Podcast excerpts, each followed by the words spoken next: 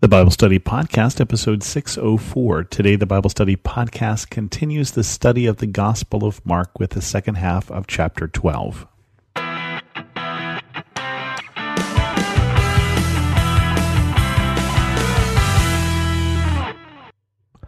Welcome to the Bible Study Podcast. I'm your host, Chris Christensen. We left off with chapter 12 at verse 27, so we're going to pick it up at the Great Commandment. One of the teachers of the law came and heard them debating. Noticing that Jesus had given them a good answer, he asked him, Of all the commandments, which is the most important? The most important one, answered Jesus, is this Hear, O Israel, the Lord our God, the Lord is one. Love the Lord your God with all your heart and with all your soul and with all your mind and with all your strength. The second is this love your neighbor as yourself. There is no commandment greater than these. Well said, teacher, the man replied. You are right in saying that God is one and that there is no other but him. To love him with all your heart, with all your understanding, and with all your strength, and to love your neighbor as yourself is more important than all burnt offerings and sacrifices. When Jesus saw he had answered wisely, he said to him, You are not far from the kingdom of God. And from then on, no one dared ask him any more questions. I love this question because the prelude for this that Mark says is unlike the teachers of the law who are coming to try and trick Jesus. It says this one sees that Jesus is answering wisely and comes and asks him this question, and it appears that he really wants an answer to this question. It, now, he has an opinion already, a good opinion, and we don't know who this teacher of the law is, but there are at least one or two teachers of the law who are very well known from this time. One said that you could summarize the law while standing on one foot was a dare, and that was basically what Jesus said love the Lord your God with all your heart, all your soul, all your mind, and all your strength, and love your neighbor as yourself. And that everything else is commentary. And that's what this teacher says. He says it's more important than all burnt offerings and sacrifices. It's more important than form. This is the heart of the relationship with God, that God wants a relationship with us. He doesn't just want us to have a belief system. And that's the real difference here is that if you start it with love, if you say this is a relationship, then other things fall into place. That you love the things that God loves. Then you love the people that God loves. And that everything else comes into perspective. It would be better in my marriage, for instance, for me to start with loving my wife than it would be for me and my wife to come up with a series of rules. Because we're not going to get rules to cover every situation, and sometimes you can do the right thing for all the wrong motives, and you know that you have done it. Sometimes you do the right thing just out of spite, and that's not what faith is. And so Jesus and this teacher agree. And because of this, no one else is going to ask Jesus more questions. We're kind of done with that testing period. Whose son is the Messiah? While Jesus was teaching in the temple courts, he asked, Why do the teachers of the law say that the Messiah is the son of David?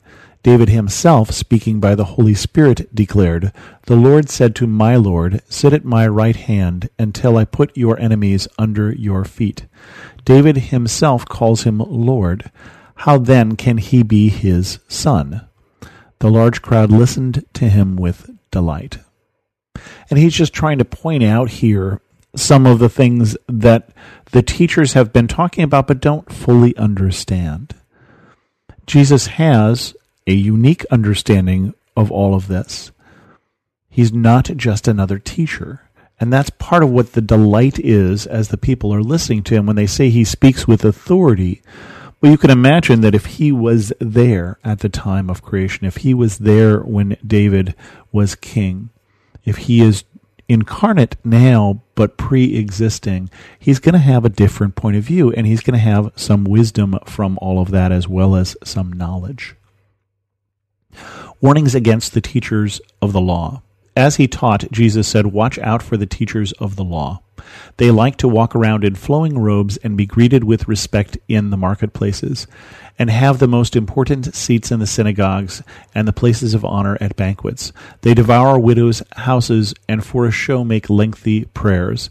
These men will be punished most severely he talks about this desire, and I don't think this is a first century problem. I think it's also a 21st century problem where there is this seductive nature of influence. I'm not even going to say of power in this case because he's not talking about the political leaders, he's talking about the teachers.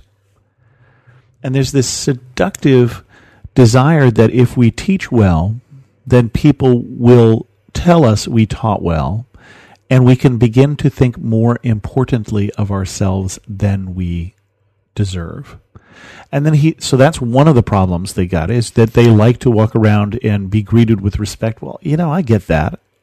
That is a first century, but also a 21st century problem. That is something that we can succumb to.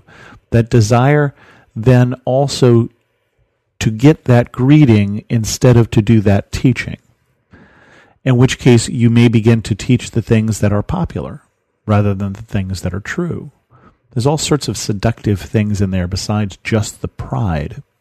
But then it also says they devour widows' houses and for a show make lengthy prayers. So devour widows' houses, they don't get that heart of the law, that heart of the religion of the Jews or the religion of Christianity for us, that it is that love that Jesus and that religious leader talked about.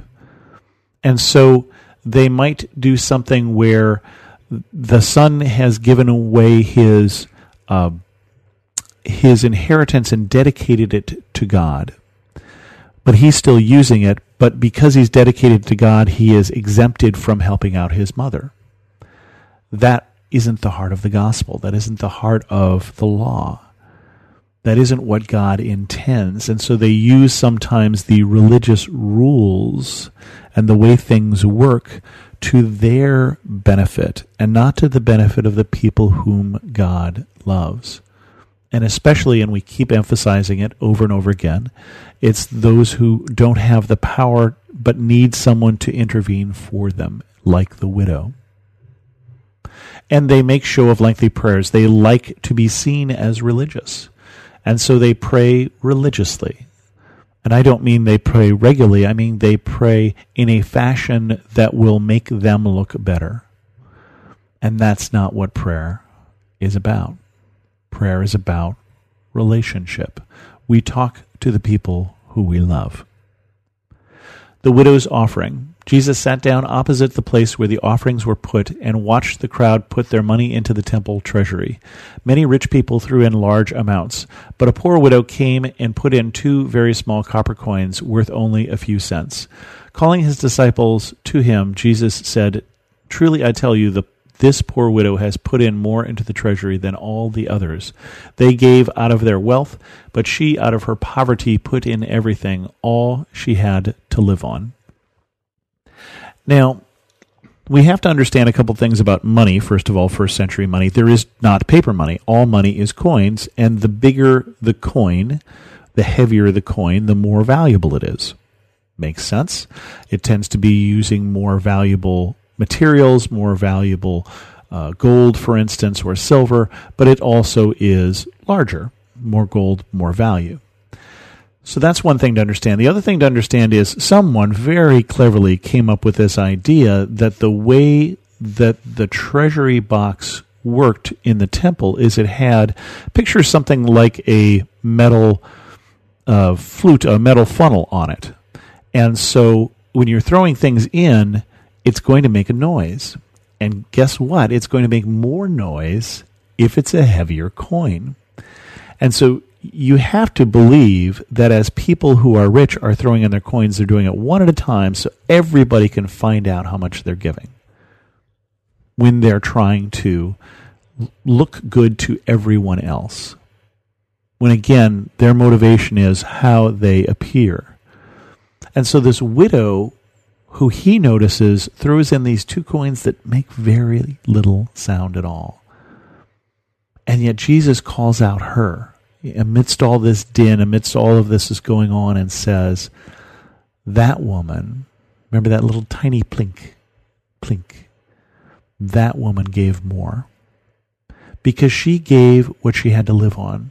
She actually gave till it hurt. She actually gave of what she had because she loved the one she was giving it to, most likely. And that's what we do when we give to those we love.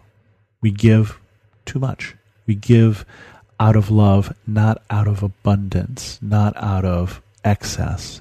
She wasn't giving God leftovers. And God is not looking for leftovers from us either. Not our money, not our attention, not our time. With that, we're going to end this episode of the Bible Study Podcast. If you have any questions, send an email to host at thebiblestudypodcast.com, or better yet, leave a comment on thebiblestudypodcast.com, and thanks so much for listening.